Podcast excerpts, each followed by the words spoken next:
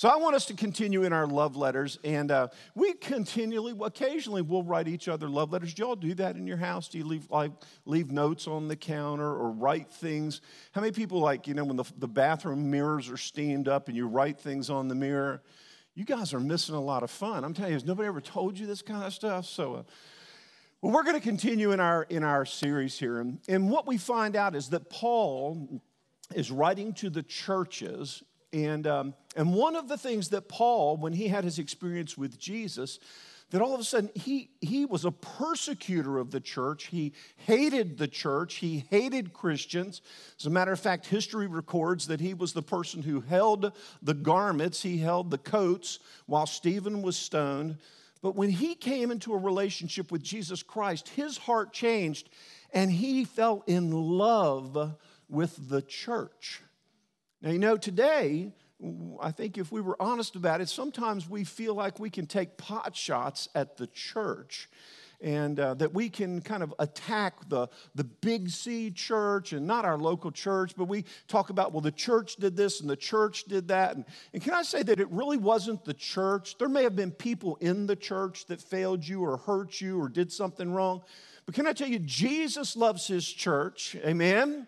And Paul the apostle loved the church, and he was writing, he was pouring out his heart from the church. The scripture says in Colossians chapter 1, uh, the last part of the last chapter, it said this He said, Jesus we proclaim, warning everyone and teaching everyone with all wisdom, that we might present everyone mature in Christ. See, Paul looked out and in people that he did not even know, he's saying, I want you to be mature in Jesus. I want you to grow up in Jesus. How many people know there's a big difference between growing old and growing up? Amen? You ever, you ever met any of those people that have grown old but they haven't grown up? We won't call any names here. Don't be, I see a lot of elbows moving. I don't understand what's going on here, okay? But no, so Paul says, I want you to grow up. I want you to be fully mature. I want you to, to not be lacking anything individually, because if you don't lack anything individually, then as a part of the church, then the church will be healthy. The church will be mature. And healthy things grow. Amen? Healthy things grow. So, we're going to look at three illustrations today that Paul uses to talk about the church. But before we do that, why don't we pray? Amen. Grab your neighbor's hand there if uh, they'll give you permission to do that. And uh, let's, let's pray. Father, we really do. We love you so much. God, I'm so thankful that we've had an opportunity to come together as the church as your people to worship you. And, and God, we do. We worship you individually, but, but corporately, we say, You are our Lord, you are our King, you are our God, and we are honored. Come on, church, we are honored to be your sons and daughters, to be a part of the bride of Jesus Christ, to be a part of this church. And so, Father, we thank you that you do. You have a plan and a purpose, God, for your church to accomplish your purposes in the earth. And so today, Today we say, God, have your way in us, in this church, in Jesus' name. And everybody said, Amen. Amen. Amen. So we're going to look at three illustrations about the church. Um, actually, throughout Scripture, there are about a hundred different illustrations that represent the church. Now, I think that's a very loving thing of God to do, is that He uses so many different illustrations because different people relate to different things, right? We don't all like the same thing. We don't all like the same food. We all, you know, so we, um, we all do like Chick fil A. That's why we'll all be here for parties with a purpose. Amen. Come on, can I get an amen? Amen. Biggest one we've had today, right there. So, uh, so let's, uh, let's jump in, okay? In Colossians chapter 2, verse 1, Paul says, For I want you to know how great a struggle I have for you and for those at Laodicea who have not seen me face to face. So, what Paul's saying here is he's saying, Listen, I'm writing a letter to the church at Colossae, but, but they don't even know who I am.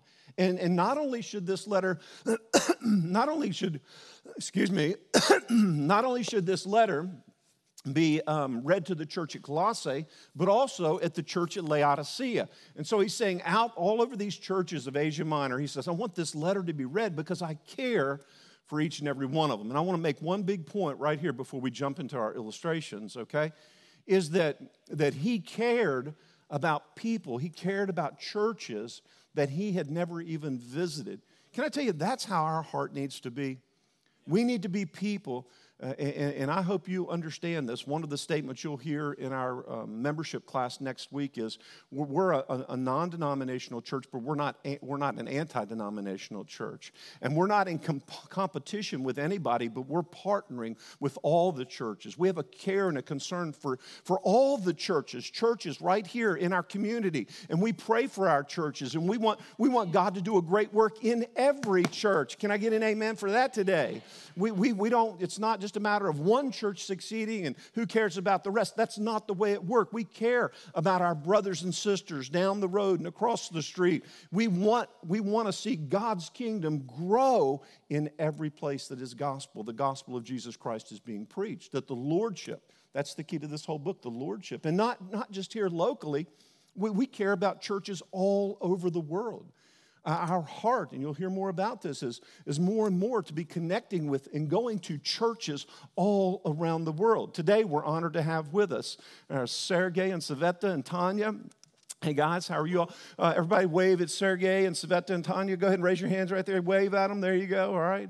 We are glad to have them with us. They are uh, working with camp uh, with uh, Campus Crusade and Family Life Ministries and, and, and with the local churches there in Belarus okay, um, a part of the Soviet Union. And, and, and as they've been describing to me, the, the pressure on the churches and the persecution on the churches is increasing and the walls are, are closing in on them. And can I tell you that, that, that you and I, Okay, if we have a heart for Jesus, we're going to have for a, a, heart for the church around the world, and we're going to be praying for folks like them. We're going to be praying for our brothers and sisters in, in, in Belarus and in, and in Romania and in Honduras and in, in Costa Rica and India. We're going to be praying because we're all a part of the church. Amen?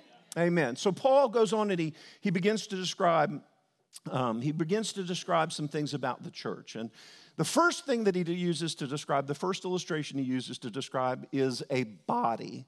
A body. And he describes a body so that we could be people who would live freely. In Colossians chapter 2, he says this that their hearts may be encouraged, being knit together in love, to reach all the riches of the assurance of understanding and the knowledge of God's mystery, which is in Christ, in whom are hidden all the treasures of wisdom and knowledge what, what Paul's saying here is that, that we are a body, okay? That we are part of the body of Jesus Christ. And one of the things that he wants the body to have is a courageous heart, a heart that is encouraged to not lose heart. In church, I want to tell you today that we are not going to lose heart no matter what, no matter who's in the White House, no matter who's in charge in our local government, no matter what the economic situation is, no matter what social conditions are, we're not going to lose heart because our confidence is not in the government. Our confidence is not in the things of the world. Our confidence is in the Lord Jesus Christ. Can anybody say amen? Amen. So we're going to put our confidence in the Lord. We're going to have encouraged hearts. And he says that if we'll have encouraged hearts, then those encouraged hearts, one of the ways that that will manifest is that we will have love one for another. That we'll, uh, that we'll love each other in hardships and in difficult times and, and when there's trials that are going on. We're not going to lose our faith, but we're going to unite together. We're going to come alongside each other in difficult times. Anybody here ever had a difficult time?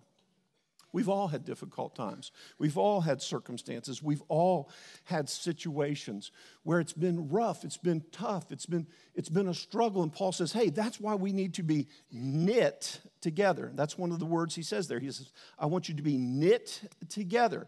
Does anybody know what knit together is? I'm not just talking about knitting, um, but, I, but something that's really bound together. When I, when I think about things that are bound together and wrapped together, I, I, think about, about steel cable. Anybody ever seen those big bridges? You know, they have those expand, uh, those uh, big, uh, what are they? Those expansion bridges and those cable bridges and stuff.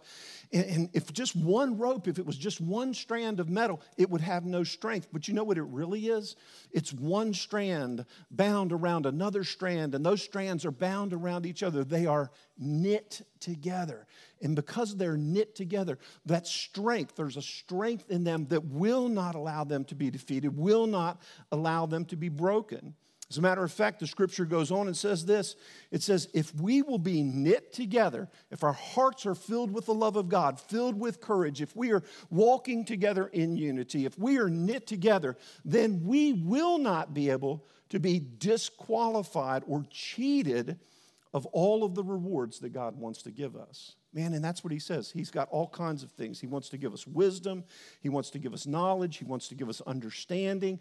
He wants to fill us up. He wants to mature us so that we can accomplish his purposes. So Colossians chapter 2, verse 18 says this it says, Let no one disqualify you, insisting on asceticism, worship of angels, going on in, in detail about visions, puffed up without reason by a sensuous mind and not holding fast to the head, from whom the whole body is nourished and knit together. Through its joints and ligaments, it grows with a growth that is from God. So, what's God's intention from the body? For the body, God's intention is that we grow. Now, how does this take place? He says, as we're knit together, as we're united together, so that no one could disqualify us you know what this, uh, this word disqualify, it, kind of has a, a baseball, um, a baseball illustration. And, and so I know this is painful for some people this morning. Uh, if you're a Houston Astros fan today, this has been a, it's been a, been a tough week, right? But uh, I, see the, I see Yankee fans raising their hands, which is, I think, is just blasphemous in church. I mean, you shouldn't be doing that. So, okay, but, but what it says is it's, that you're being called out. You're being umpired.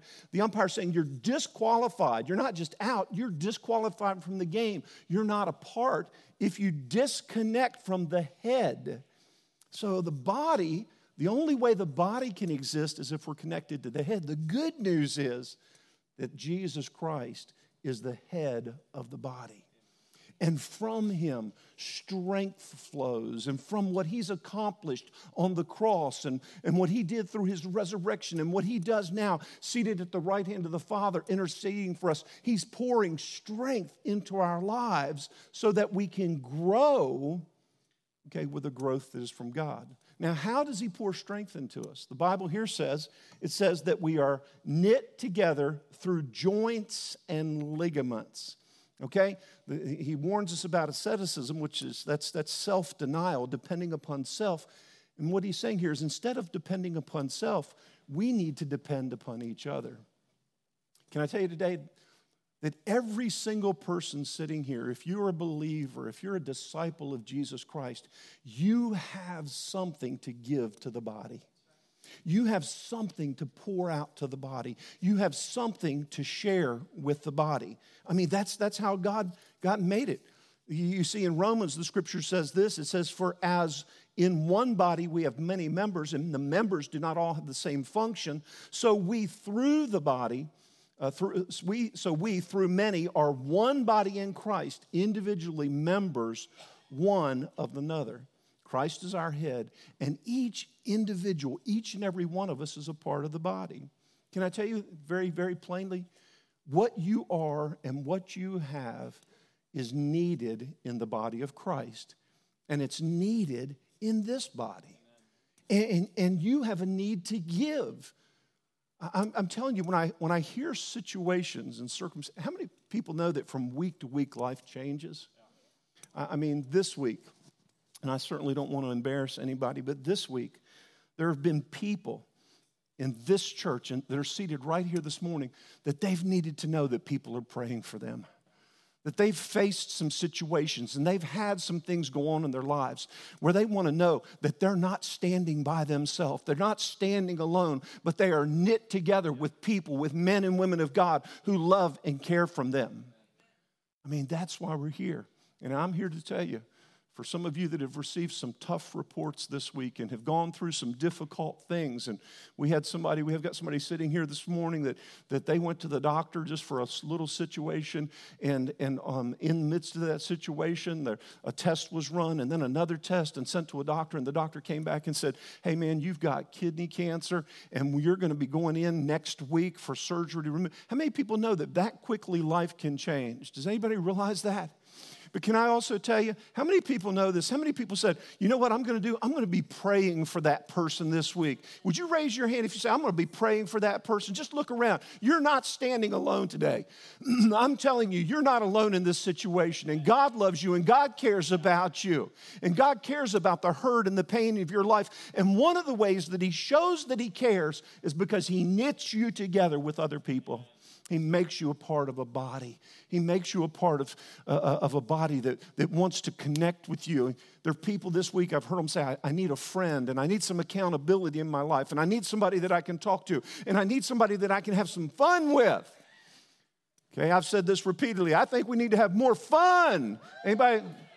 Don't miss parties with a purpose, right? We're going to have some fun. So, all right, but I'm telling you, we we need to, there's got to be a whole lot of connecting. Listen, love will connect us. Love will connect us. Amen?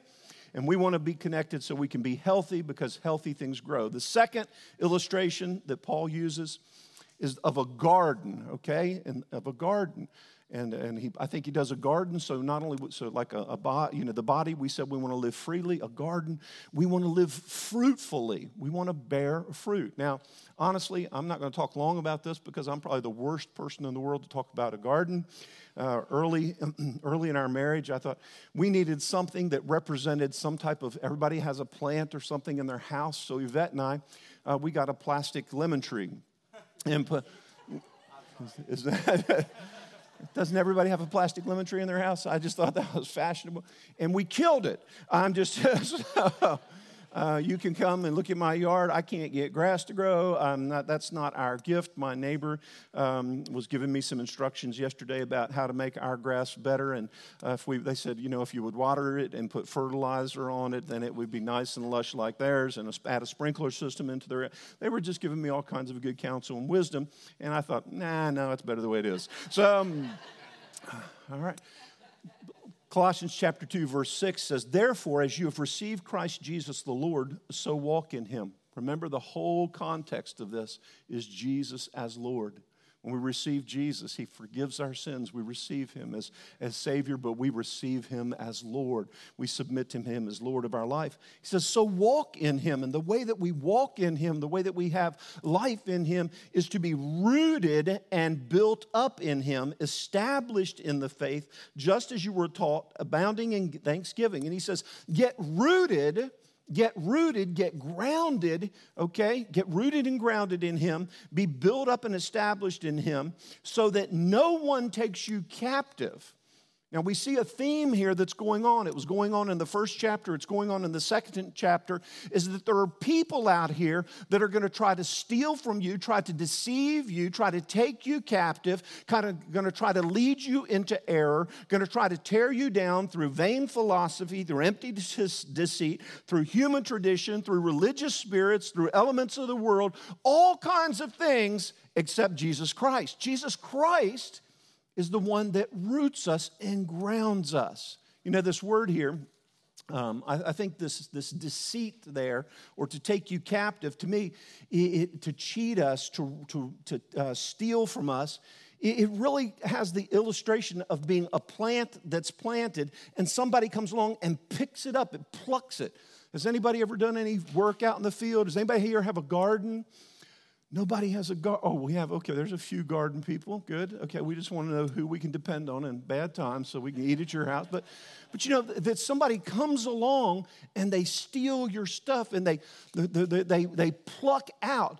And what Jesus is saying is, look, I want you to be rooted. I want you to be grounded. I want you to, to grow strong. I want your roots to grow strong so that you can't be plucked out of the garden that you're planted so you can flourish. Psalm 92 says, They that are planted in the house of the Lord, they shall flourish. God's plan for you, God's desire for you is to flourish, is to abound, is to, to be able to grow strong, to, to, to fulfill your purposes, to fulfill your purposes. And so, to do that, we've got to have some roots. We've got to be rooted in Jesus Christ. We've got to be rooted in our relationships with each other my um, favorite tree. Does anybody have a favorite tree? Okay, okay. I, I, have a favorite tree. My favorite tree is the palm tree. And, um, and so Yvette and I, when we were living on an, um, an island, we lived on an island for a few years. And, and uh, man, I loved it because I love the palm trees. Love to see the wind blowing the palm trees, and the palm trees will sway and stuff. But you know, we had some hurricanes while we lived on this island.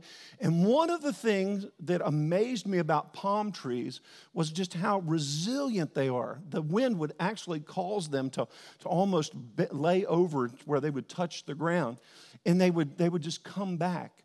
And so I, I was thinking about how can they do that? How can they stand that? Well, the reason is two things. One is that they do have a great root system. They have kind of a ball of roots and it goes down, but then outside, they have these other roots, and what happens is the roots get intermingled in each other. And so those roots, they, when they, they, they, the tree leans one way, it's drawing strength from one of the other trees. And, and they support each other, they encourage each other, they help each other survive. Again, we're connected together. So the scripture here says that first we've got to grow some roots down so that we can grow up, so that we can flourish, so that we can be fruitful. How many people know that that's God's intention for our lives? Get some roots, get planted in the Lord. Let the Holy Spirit begin to work in us, and then the fruit of His presence will manifest in our lives. So we want to grow down so that we can grow up, that we can bear fruit, that bearing fruit so we can show love, so we can share love, so we can reach out to other people. God wants us to be people who are filled with fruit. And here's the thing I want to get to, and we're going to wrap up with today the third picture. The third picture that Paul uses is a picture of the church being an army. Being an army. And I think he wants to be an army so we can be people who live fiercely. Now, now I'm, i pray that the Holy Spirit will really help us not just catch information in these next few moments, but catch an impartation. Because I believe that somehow or another the enemy has come in and has caused us to, to lose our identity as a victorious, strong, mighty, powerful church. I, believe that somehow or another we've accepted an identity of being victims, and I believe it's a lie. And Paul writes in second uh, in Colossians chapter 2, he writes and he says this. He says, "I say this that no one may delude you." Do you know what to live in a delusion is? Okay, to live in a delusion means that you believe a lie so strongly that it blinds you to the truth. Maybe you've met some people who live that way. They, they, they believe their, their, their identity has been so twisted. They, they believe that they can't ever change from the life that they're living now. But how many people know with Christ all things are possible? There's never a situation that's too difficult that somebody can't change, somebody can't be redeemed, somebody can't be restored. So the scripture says here, I say this in order that no one may delude you with plausible arguments. For though I'm absent with the body, yet I'm with you in spirit. And he says, I rejoice to see your good order, your good order, and the firmness of your faith in Christ. Now, this good order here really is a word that has to do with, uh, with discipline. And the implication of this in the original language is that it's like a military alignment. Have you ever seen those, um, those, those demonstrations of maybe, you know, where a country is showing its military might and power and, and, and troops are marching in step and they're marching in order and they're, man, they're just, they're so aligned together and their steps are aligned together and their, and their tanks, uh, they, they roll together and, and out in the ocean, the, the ships, they stay in right order. And anybody ever seen those, um, what are the, the guy that fly, the blue angels? You ever seen this, how they fly and and there's such discipline there's, and there's strength in this discipline. And, and so Paul is saying that, listen, I want the church to be like an army in that there's order. And the order is this the order is that every person is important, that every person has a part to play, that every person has something to give, every person has a station, has a position, has an assignment, and they need to be in their place so that there's no gaps in the ranks, so that there's nothing that's lacking or nothing that's missing. Listen to me, every person no matter how young or old you are today, I'm telling you that you have a place, that you have a place in the army of God.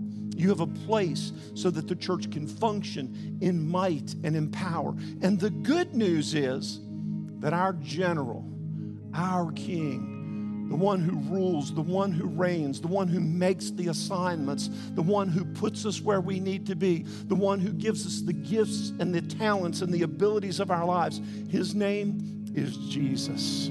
His name is Jesus. Listen, look to the person beside you this morning. Tell him, hey, Jesus has got a plan for you. Tell him, look to the person the other side, say, Jesus has got a place for you. Okay? So he says, Hey, I want you to be, I want you to, to, to be in your assigned position. I, don't want you to just be AWOL, okay? You know, absent without leave. Okay? We, we, don't, we don't want you to be AWOL because you're needed. You bring strength to the rest of the army. You bring strength to the rest of the troops. Um, Chris mentioned a couple of weeks ago in one of his messages about um, about the, um, the conscientious objector, the Hacksaw Ridge story about how, man, one person played his part and he saved the lives of others and he encouraged people. I mean, I love those stories when you, you see somebody who just won't give up and won't quit and it blesses other people. I mean, it, really, really does. Uh, throughout the Bible, we see these type of stories. We see where God will, will raise somebody up and give them anointing and give them strength to go forward. And it encourages everybody. It touches the rest of the, of the nation. And I tell you, God can start with you and build strength in every one of us. He goes on, the other word that he says there, he says, with firmness. So we find people who have a place, they've been trained and they've been equipped to accomplish their purposes. And then the Bible says that they, there's a firmness. They stand firm like an army of faith. They stand firm shoulder to shoulder, side by side, guns ready, equipped to, to overcome the enemy. And, and I'm here to tell you today, folks, I mean this with all of my heart. I am so sick and tired of seeing Christians getting beat up by the lies and the deceit of the enemy. It's time for it to stop. It's time for us to recognize who we are. It's time to recognize that we are not weak, we are not anemic, we are not defeated, we are not cowards running for the hills. We are the army of Almighty God. We are the people of God. As a matter of fact, the scripture says that we are people who are always abounding, always abounding you know that the Bible says that even the very gates of hell cannot stop us? We're on assignment today. Man, come back, Mary Grace. Come back and teach us what it means. Come back, okay? Show us what it means to be, to be equipped, to be strong, to be trained, and to be disciplined so that we can accomplish God's purposes of getting out and reaching the lost for Jesus Christ. Amen? Of showing His love every man, woman, boy, and girl. Colossians chapter 2 goes on, it says, having been buried with him in baptism, in which you were also raised with him through faith in the powerful working of God, who raised him from the dead. And you who were dead in your trespasses and the uncircumcision of your flesh, God made alive together with him, having forgiven us all of our trespasses and canceled the record of debt this he set aside, nailing it to the cross. He disarmed. Listen to this. He disarmed. Everybody know what disarmed means? Doesn't mean he severed a limb. He disarmed means, right? Means he took away the weapons. He took away anything that could harm us. He disarmed rulers and authorities and he put them to open shame by triumphing over them. Last week I told you we mentioned that scripture in First Colossians or in Colossians chapter 1 verse 16 where it says whether thrones, dominions, rulers or authorities they were okay, were all those things that try to stand against the purposes of God. But can I tell you, Jesus defeated them all in his cross, in the finished work of Jesus Christ. Anything that would seek to stand against you has been defeated.